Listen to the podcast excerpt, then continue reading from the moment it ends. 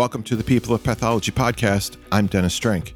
On this podcast, we explore pathology, laboratory medicine, and forensic science. No matter how long you've been in pathology and laboratory medicine, you're going to find that there are always more things to learn. That's one of the things I love about the field. My guest today is Oli Brian Maliari. Oli Brian is a medical laboratory scientist in the Philippines, and we're going to talk about his career path and how he was introduced to laboratory science. Then we'll talk about how he is constantly learning new things and how he uses that knowledge to help his students learn new things as well. Here's Oli Brian Maliari. So I wanted to, as we go along, kind of see working in the lab where it's the same and where it might be different between the two countries.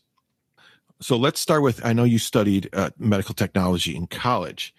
And, you know, I've talked to a few people many of them say that, you know, I didn't know about this career before I went to college and I discovered it by accident or something like that. So for you, what was your experience with discovering medical technology? How, how did you discover the field? Well, Dennis, it may sound a cliche, but uh, same story with me. Actually, me being a part of the medical laboratory science community, is quite an accident and a beautiful accident, if I may add. Uh, when I was in high school, I did not have any idea of what medical laboratory science was until I entered my first year college. Actually, the school that I went to, I originally enrolled to another course, and that was a political science because uh, back then I wanted to be a part of the uh, legal community, and uh, so the rest is history. And okay. um, on the last minute, during the enrollment period, while I was queuing on the line for the political science uh, course, immediately my attention got caught by the medical laboratory science profession. Uh, or a medical laboratory science line, and it was shorter. It was quite a shorter line compared to the med uh, to the political science uh, uh, enrollment line. And so by accident, I just so happened to make a last minute decision without even consulting my parents to shift all of a sudden to the medical laboratory science uh, course. And so the rest is history. At first, uh, it was a very difficult adjustment because in the first year, it's a uh, it's totally different compared to the training that we had in in high school. And so I really had to adjust and to adapt to the community because um, of course in the field of medical laboratory science in the first year alone you're already introduced with different medical uh, concepts with different uh, medical terminologies and the like. And so i had to adapt i had to adjust. And um, eventually after quite some time I, uh, without even noticing it i graduated and pass the licensure examination for medical laboratory science. And here we are uh, conversing with one another, fellow medical uh, laboratory professional. Wow, that's that's very kind of uh, of all the people I've talked to, that's kind of the most roundabout way to kind of get in there. Like, was it difficult for you getting used to, like you said, the terminology and just the equipment and things like that? Like, did you have any kind of background in that area? Actually, I did not have any background in that area. I started my laboratory career in college from scratch. I did not have any any idea any on terminologies, particularly on medications, on drugs, on therapy, on on the parts of the body. I really did not have any idea. I was a blank canvas and a sponge back then in college, and so I had to absorb all of those things in uh, one sitting. And it's why it's quite challenging but i enjoyed the challenge. As a matter of fact until now i still continuously uh, enjoy the challenges that i often encounter in the uh, field. Yeah yeah. We're going to talk about some of those things how you're mm-hmm. constantly sort of learning new mm-hmm. things and improving your skills. So you're in the in the program and you're starting out. Did you ever like question yourself and you like worry that you maybe you'd made the wrong decision and you shouldn't have switched uh, from political science?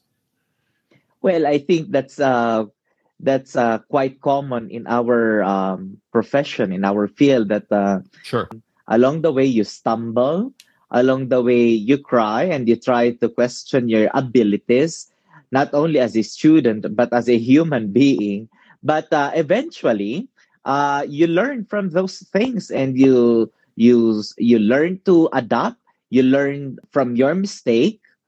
From there you get to become a better student a better professional and uh, you get to move on.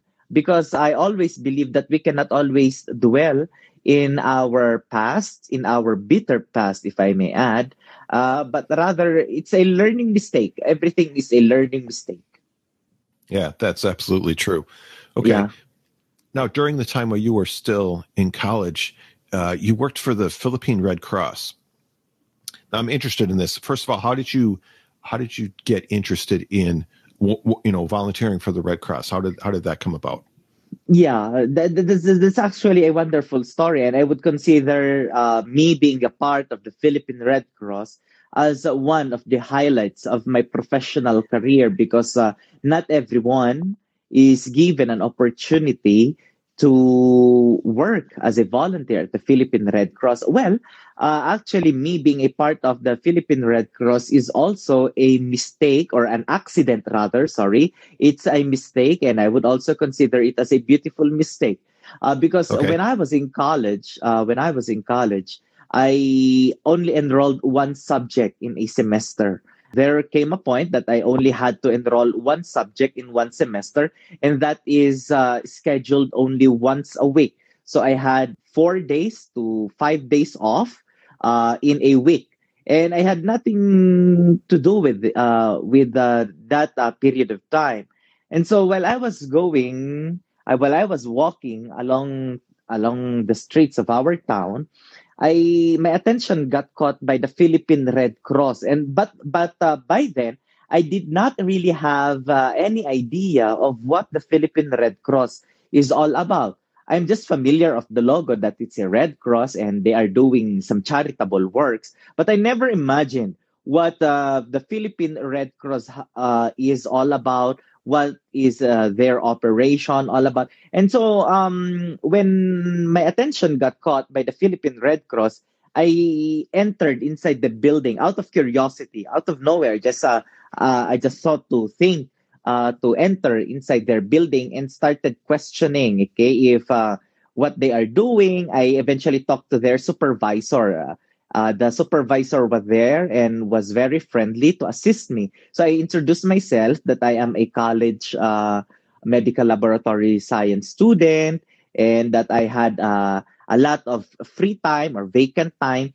And I asked them if uh, what they are doing and if maybe I can do some volunteering tasks because I know that uh, the Red Cross community is uh, known to be doing a lot of charitable works. And so she said, you can do a lot of things here in the Philippine Red Cross, but for now, we are looking for volunteers. Since you are a medical uh, technology student, maybe you can uh, volunteer here in our blood bank. And but at that time, I was amazed that I was actually offered the position of a volunteer of a blood bank staff. And um, because uh, back then I did not have any idea of what blood bank was. Although I've been uh, I've been learning a lot of blood banking things in our in back in my college years, but I did mm-hmm. not have any idea of what blood bank was in real practice. And so I grabbed immediately the opportunity. The following day, uh, I already actually I was very excited back then. Before I went home, I already uh, bought some scrub suits, some laboratory gowns, so that the following day, I I started my volunteering position at the Philippine Red Cross. Back then, I did not even know how to perform a phlebotomy because, of course, as a college student, you you you cannot say that you're an expert already in phlebotomy techniques. Right. Uh, I learned all of those things there in the Philippine Red Cross, and I was exposed to different communities. I was exposed to different personalities. I was actively involved. As a matter of fact, I I I was even awarded by the local government for my active participation in the Philippine Red Cross community, which is actually a portfolio that I've been keeping all by myself. Okay. Wow. Okay. Yeah did you have to do any traveling uh, as part of the Red Cross to, to different areas? Yes, uh, we needed to perform uh, some medical missions in the uh, rural communities, and and it was uh, just like what I said earlier. I was actually exposed to different communities, and so my my social skills were actually developed. I was introduced to a lot of people in all walks of life, and uh, I get an opportunity to hear their stories what they are doing in their community to help them in one way or another. Although of course i i also realized back then that uh, of course as a student i really did not have any a lot of money to donate. So what else can i donate aside from money? I i thought of why not donating my time since i have uh, a lot of free time and maybe my talent so yeah i used that as a foundation in my uh, laboratory career. And I've learned a lot from the Philippine Red Cross. Up to now, I'm still actively communicating with them. I visit them every once in a while. And uh, we still have a very good relationship with the Philippine Red Cross uh, here in our region. Yeah, I can imagine just having that kind of experience, especially as a college student. That's really got to uh, change your perspective. I think kind of widen widen your sort of worldview. I, I think that's that probably was a really good thing. Yeah, yeah, it uh, okay. widened my horizon, and uh, I yeah. back then my my knowledge of um, the medical technology profession actually broadened, and uh, fr- I realized that the medical technologies is not only limited in the laboratory uh, the medical te- technologists can be socially active as well in the community and i think that also sparked my my dedication to be uh, socially involved in every issue that a medical technology can be involved into yeah, absolutely. That's a very good point. Now, I'm, I'm, i want to get into how you got into teaching, because this was this was fairly early on in your career. W- was teaching something you always wanted to do, or it was another thing that you just happened to come upon and you decided you would try it? Well, actually, my my teaching career as part of the academia was always uh, my classmates would agree that I've always been uh, wanting to be a part of the academia. Maybe I would consider it as uh, I got my inspiration from my college professors back in college because back then uh, our college professors were real, were really uh, one of the top calibers in here in the Philippines as part okay. of the medical laboratory profession, and I've learned a lot from them. Although they are, I would consider them to be uh, quite challenging during my college years, but uh, I learned a lot from them, and I think that actually sparked my interest in being also a part of the academe.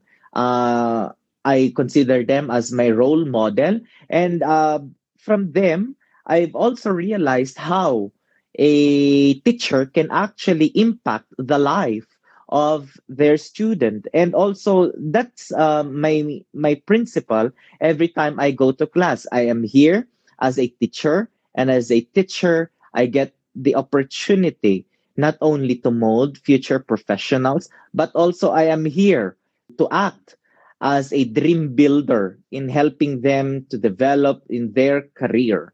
Because as a teacher, as a professor, you have two roles, or you you can be uh, being a professor is a two sided coin.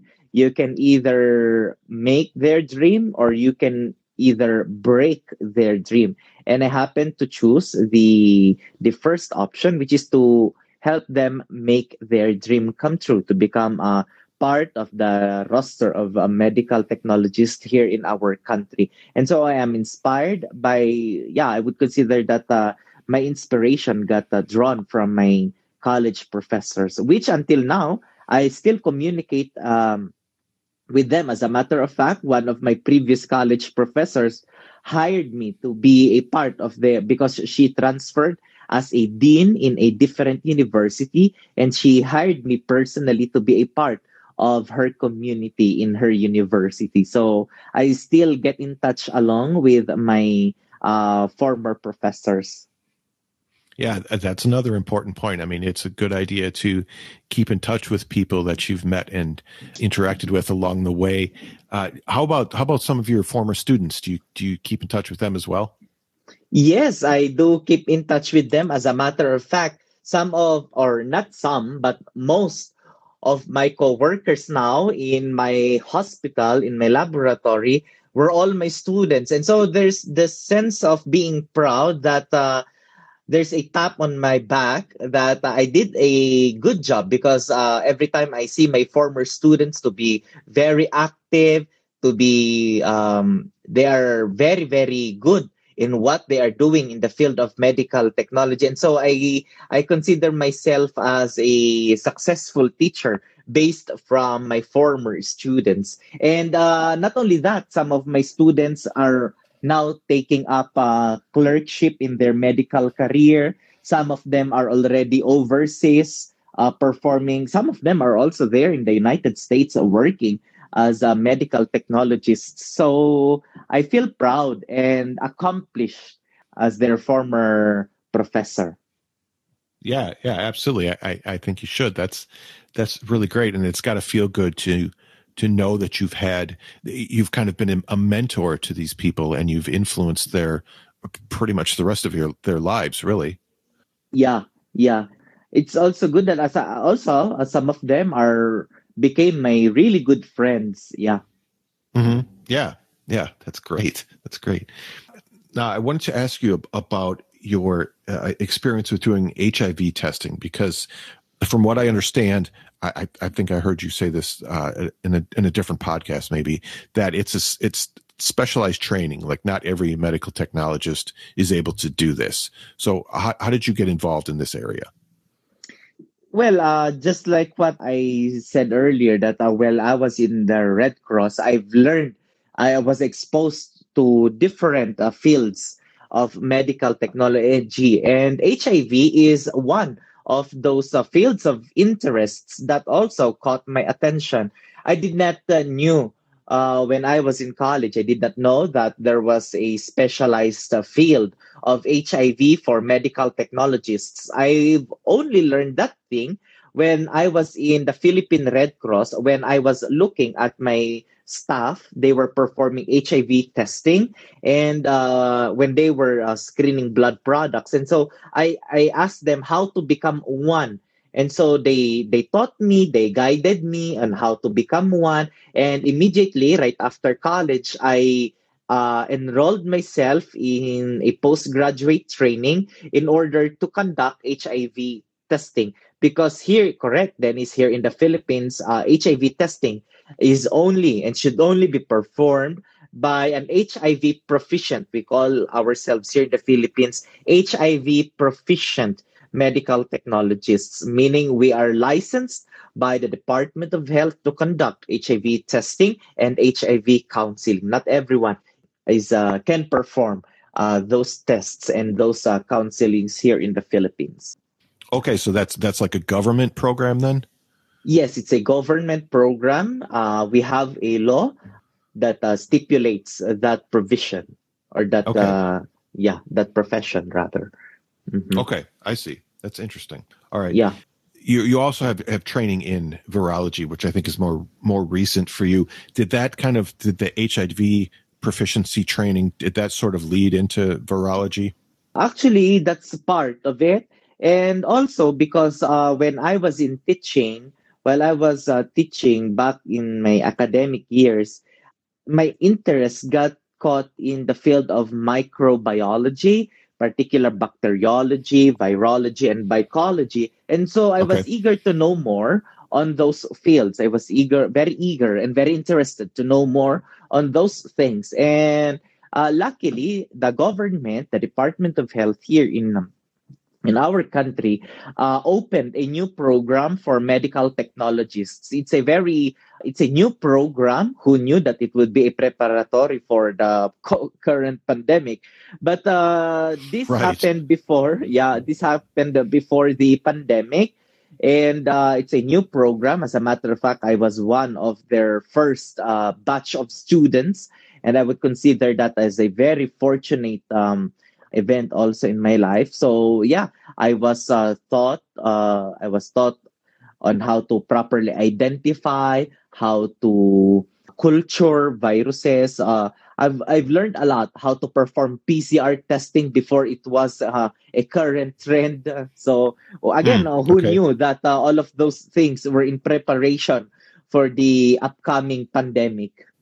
Seems like you were a, a little bit ahead of the ahead of the times in, in that respect.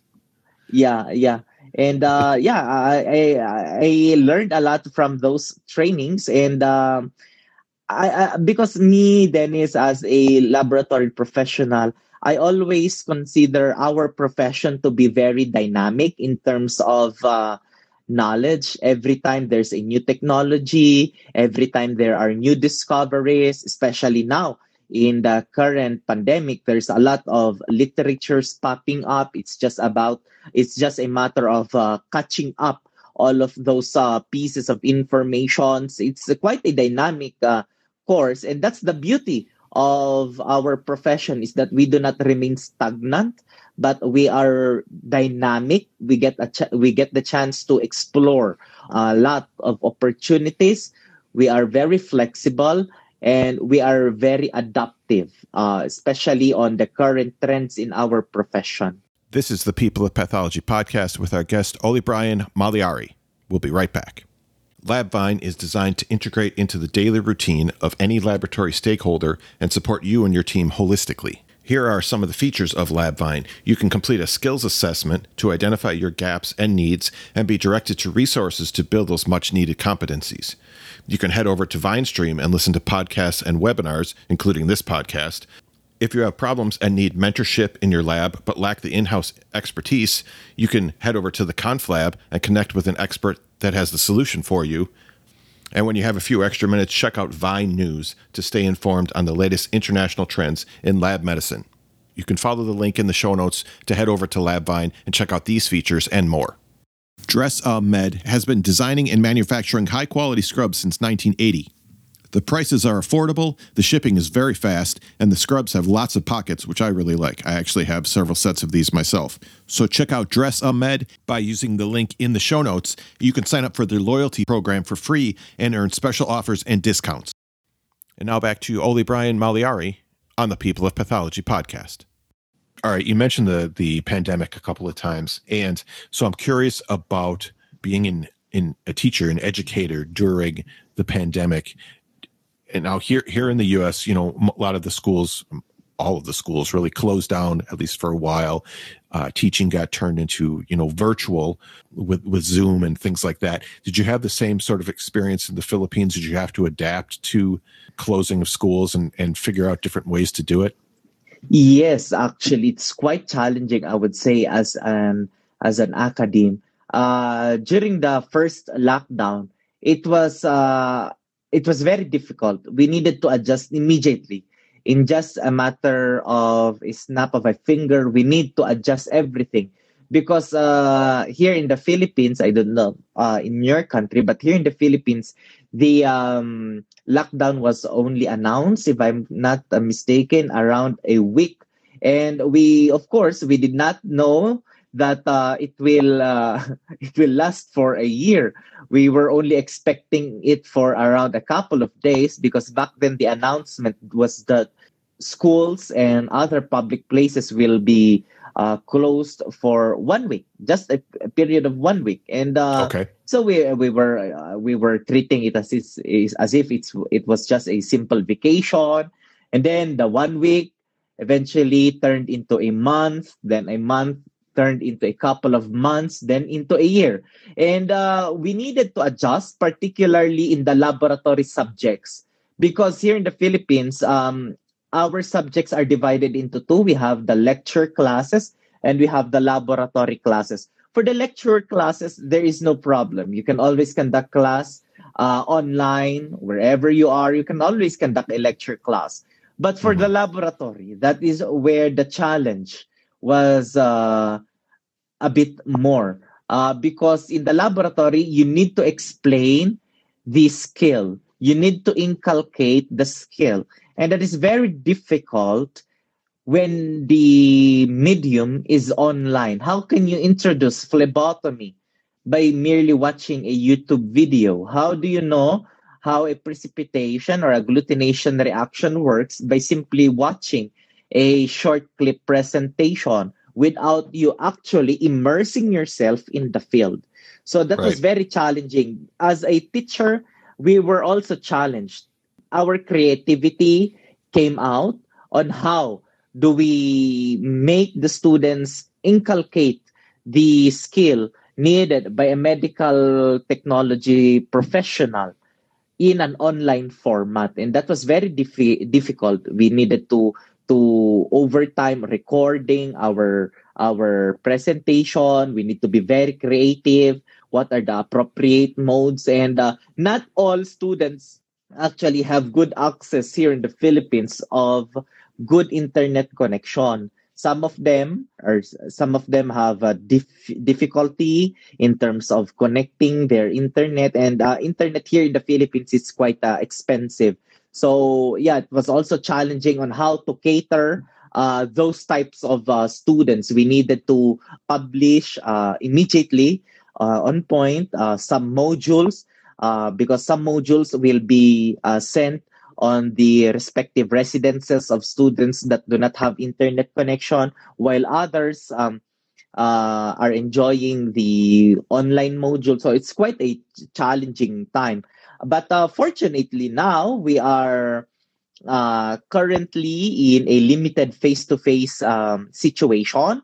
In my hospital, we are already catering interns, and uh, yeah, uh, I can see from the eyes of our students that they are very excited. Of course, after a, a year of uh, being in total lockdown, now they are now in the in the hospital. They are currently working as an intern, and uh, they get the chance to experience all of those uh, things. And uh, of course, being their supervisors in the hospital, I find it also quite challenging on my part because of course I need to teach them. We need to teach them all of those things because those things were not uh, incorporated during the online classes and uh, it's also quite a challenging but again just like what i keep on uh, emphasizing on my students i keep on emphasizing that uh, we need to coexist with the virus and uh, we need to move on move forward and uh, open, embrace our uh, new normal setup. What can you tell me about the kind of the, the visibility of lab professionals in the Philippines? Now, now here again, I'm going to compare with the U.S. So mm-hmm. here, you know, everybody says nobody knows who we are, even after a year plus of a pandemic you know, talking about lab testing and all this stuff, and nobody knows who the lab professionals are, the people that actually do the testing. It, do you have that same kind of situation in the Philippines that that nobody knows who lab professionals are? Well, uh, here in, I think we share the same sentiment in your country and here. Aside from that, uh, aside from the lack of visibility, there is also the lack of appreciation in terms of understanding that medical technology, medical laboratory science is actually a profession in itself. A lot of uh, my fellow countrymen believe that medical technology is just a stepping stone towards medical school. Because here in the Philippines, that's the current trend. If you are a medical technology student, then they are assuming that after how many years you will join the medical profession, the medical practice profession. And so uh, that's one of the problem, like the lack of visib- uh, the lack of appreciation in terms of understanding that the medical laboratory profession is also a profession on its own. It's a de- independent profession and can act on its own. So mm-hmm. that's our those are the things that we need to work up in the field of medical laboratory science. Uh, I think uh, you know we're going to talk about a little bit later on a couple of the ways that you're actually doing that uh, yourself. One other thing I wanted to ask you about, uh, as far as the lab, you're a uh, National Health Laboratory Network assessor. I, I, think I've got the title correct. Which, when I was reading this about you, that sounds similar to I don't know if you're familiar with the with the College of American Pathologists here, the, the CAP, and they have CAP inspections uh, throughout most labs here in the U.S. Is that are you, are you familiar with that system here? Yeah, I am familiar with uh, that system in your country, and that is the the system or the program that we are also trying to introduce here in our country. Though uh, our institution, the National Health Laboratory Network uh, uh, program of the Department of Health, is quite noble. I think we've only been around for a couple of years. The main goal of our institution is to unify all laboratories, okay, to unify in terms of uh, uh, having a unified standard, establishing a unified uh, standard, and uh, ensuring that all of these standards are carried out uh, all throughout the country. So those are the things that we are trying to work up as a program. Okay, so so that, for example, when a person uh, wanted to perform uh, CBC, for example, complete blood count in one laboratory, when he or she moves to a different part of the country, only uh, the only thing that uh, he or she needs to present is the same uh, complete blood count. There is no need to repeat uh, the CBC because uh, the, the, we all have the same format. We all have the same standard, the same quality of a complete blood count all throughout the country. That is our main goal to unify all laboratories in the Philippines so that we will come up with a single standard, with a single quality, regardless of the type of uh, laboratory institution that you are working. So then, during the kind of height of the pandemic, when things were getting shut down, did all of this mm-hmm. kind of did all this kind of thing kind of stop or was like paused for a little while? Yeah, the, the inspections were actually paused because, of course, uh, face-to-face interaction was very limited and the majority of the funds and majority of the concentration was of course uh, in catering or addressing the problem of the pandemic and uh, it's quite challenging right. but uh, uh, uh, fortunately we will start uh, visiting laboratories in different communities in our region this year we we have already a list of laboratories that we will be visiting yeah so okay. again, uh, it's also a good thing that we are trying to accept the new normal, and uh, we are currently moving forward. So yeah, I hope uh, things will continue. Now, I wanted to ask you about a couple of the your certifications. So you've got you you have a certification with the Philippine Professional Regulation Commission. Is this kind of the standard medical technology certification in your country? Yeah, uh, it's a standard uh, certification license. Actually, it's a license oh, okay. here in the yeah. Uh, it's a license uh, in order for you to practice uh, the medical technology profession. If you do not have a license to perform uh, the medical technology profession, you are termed as a medical technician. So you work under the supervision of a medical technologist. So oh, yeah. See.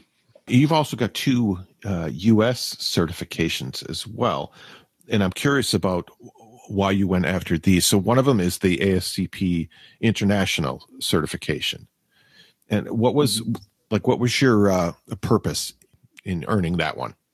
Yeah, uh, well, I I took uh, my ASCPI certification back when I was still a fresh graduate and a fresh passer of uh, uh, the licensure examination here in the Philippines. So that was around 2014, if uh, my memory serves me right. I took that certification in order to qualify myself to be globally competitive because I always believe that if you want uh, to do something, you need to qualify yourself. Okay. Okay. And I wanted and I wanted to be globally competitive. And when I say globally competitive, it means I wanted to be globally recognized. And one way to be globally recognized, globally competitive is, of course, to take the certification that will be globally recognized. Because for the uh, licensure exam here in the Philippines, of course, it's only limited here in the Philippines.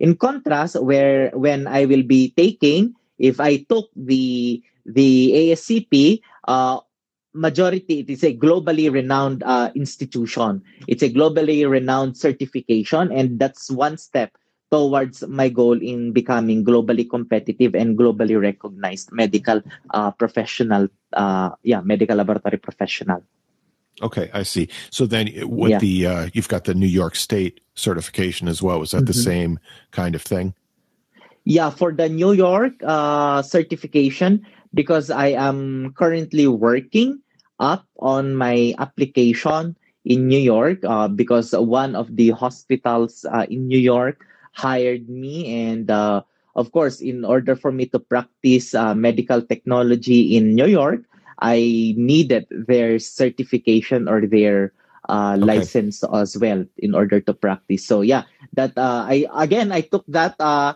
i took that uh, new york certification I think it was just last year before the pandemic. Fortunately, I took that one before the pandemic even started, and it uh, I would consider New York different uh, to be different with that of ASCP because for New York it's uh, only limited in the state of New York and I needed to take up additional courses in order for me to get hold of that uh, New York certification.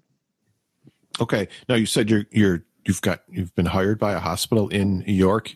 What, yeah. Will you be actually working here in the in the U.S. in New York, or is that kind of a somehow a remote thing? How does that work? Yeah, uh, I will be moving to New York. Um, actually, I've been waiting for my visa since December, but because of the pandemic, things were in a slower pace now. And because of the ongoing lockdown here in my country and in the different borders, that's why it it um it's uh, quite challenging to get hold of an interview at the embassy. But uh, I hopefully, fingers crossed, I will mm-hmm. be moving to New York uh, within the year. Oh wow! Okay, that's great. Yeah. That's great. Yeah. Uh, you know, one more thing I thought of about the the ASCPI mm-hmm. yeah. uh, certification. You said you know you to be globally competitive. Is this something that you kind of encourage your students to do as well to to for, for that same reason to be kind of globally competitive? Yes, uh, uh, I always encourage my students to be globally competitive and not to be limited with their abilities actually that's a motto that's a principle that i get hold to every day every time i go to work.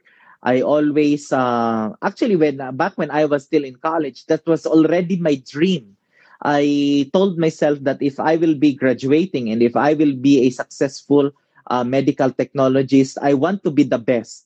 I want to be the best in terms of the medical laboratory practice. That's the goal that I've always been um, uh, getting hold to uh, to be the best of what I can do, uh, to be the best of the profession. And that's why I'm very active in terms of being a part of different organizations. I am mm-hmm. very active in terms of uh, getting into seminars to to learn a lot of things. Yeah, because uh, again, I want to to be very competitive uh, in terms of my career as a medical technologist. And that's why I do not usually uh, limit myself into the comfort, into my comfort zone. Right, right. Okay. Yeah, that's important. And you're also very, um, you know, you're out actively promoting the field on on social media, especially on on Facebook and Instagram. So mm-hmm. I, I, would like to talk about these two, like it, the Facebook page, for instance. When when did you start this, and what what what was it you were trying to accomplish with that? Yeah, actually, my my my fan page on Facebook, if I'm not mistaken, that was established around 2018. Back then, I was uh, very active in promoting. Well, until now, but uh, before in 2018, I was literally moving from one place to another all throughout the country. I was an uh, an in, I was a national lecturer back then. I was a national lecturer. When you say national lecturer, you are teaching students all throughout the country in in preparation for their uh, uh, licensure examination. Uh, so yeah, I was a national lecturer back then in 2018, actually until now, but I am not that active anymore because of the pandemic. And so uh, I realized that um, why not instead of simply teaching medical technology to my students, why not try to introduce medical technologies, medical technology profession in different uh, parts of life or in different walks of life.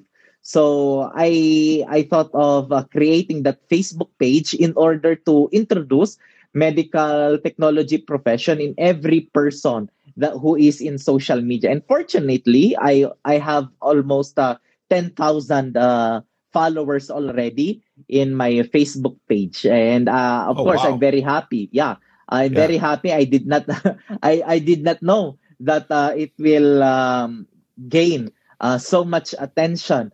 And and uh, there are some people there I, I even receive uh, some messages overseas from Egypt, from the Middle East, uh, thinking that uh, thank you, sir, for for sharing this. Thank you, sir, for like this and like that. So yeah, uh, it makes me happy as well that um, uh, I get to touch the life of other people remotely, no, uh, in a remote situation. Yeah. Mm-hmm.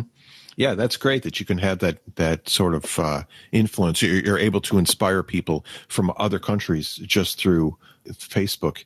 Uh, that, that's that's really great. I, I, was going to ask you if you've had, you know, people that have that you think have kind of entered the field because of sort of the information that you're providing. Have you have you had stories like that?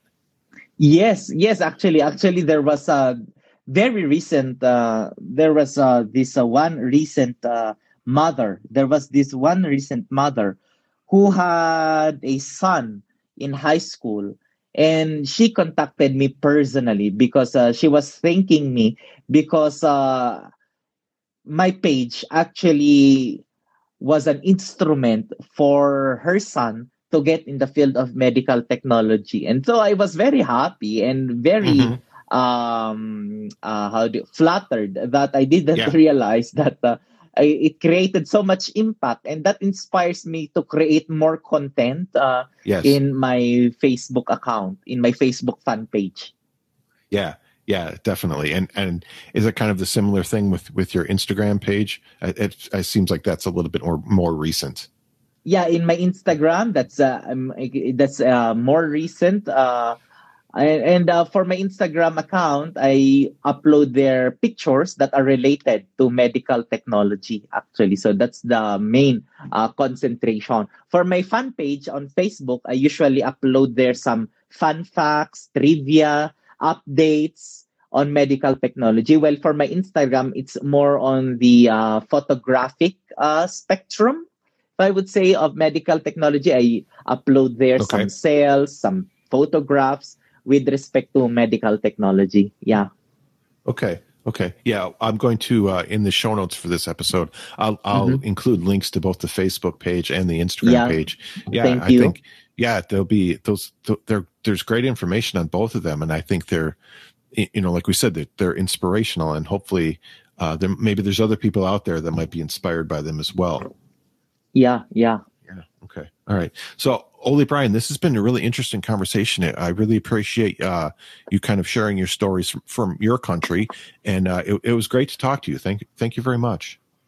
Well, uh, thank you, Dennis, for giving me an opportunity for creating an avenue for me to share the things that we do, and we were able to at least compare, no, uh, yeah. the setup here in the Philippines uh, with that of in the US. And I've learned also a lot of things from you in this uh, short conversation. So thank yeah. you, Dennis, and uh, also thank you for your televiewers and uh, or to for your uh, uh, listeners, uh, listeners right. in wherever parts of the world they are. Great big thanks to Ole Brian Maliari. Now, next week on the podcast, I'll be speaking with Dr. Stephanie Stalis. Uh, we'll be talking quite a bit about transfusion medicine and some of the regulatory aspects of lab medicine here's a quick preview, and then I'll be back with some final thoughts on this episode. Yeah, like for a lot of people, you know, there's a there's a lecture maybe, and you know the the the person that was giving the lecture, the probably a pathologist, was very inspiring. Or for other people, maybe they uh, happened to go to an interest group or something like that, and were exposed to it that way.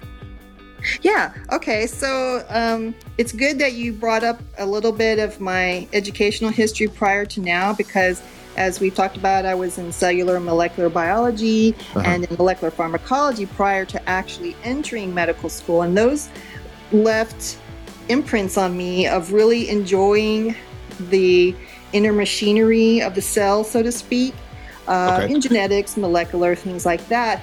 And I did very well on my step three, which at the time had a lot of molecular medicine in it at the time. And I thought, huh. So, I mean, I did all that molecular studies and I did well on that. And I kind of was thinking, what branch of medicine is going to allow me to um, use, you know, that training, cellular molecular, and, and it seemed obvious that it would be the diagnostics world. And so that's that's what I went into. I I kind of used that as a gauge to okay, what should what you know what branch of medicine, and I picked pathology. So, like I said at the beginning, Ole Brian is a great example of always being willing to learn new things and taking advantage of opportunities when they are presented to you because you never know. Sometime in the future, those experiences and those new skills that you learned might come in handy. As always, I'll have links in the show notes to everything we talked about today. Oh, something else I wanted to mention. This past week, I was the guest on the LabVine podcast. You might remember the host of LabVine, Dr. Brian Jackson, was the guest on this podcast in episode 62. So it was nice to talk with him again, and we had another really interesting conversation. So I'll link that in the show notes as well. You can follow the show on Twitter at People of Path or connect with me on LinkedIn, or you can just go to peopleofpathology.com and all the links are there. Thank you for continuing to share the show with others, and together let's inspire the next generation of pathologists and laboratory professionals. This show is a member of Health Podcast Network, which connects listeners with conversations and stories about health, care, and well being. And you can find a link in the show notes to Health Podcast Network if you'd like to check out some of their other interesting podcasts. Thank you very much for listening, and I will talk to you next time on the People of Pathology podcast.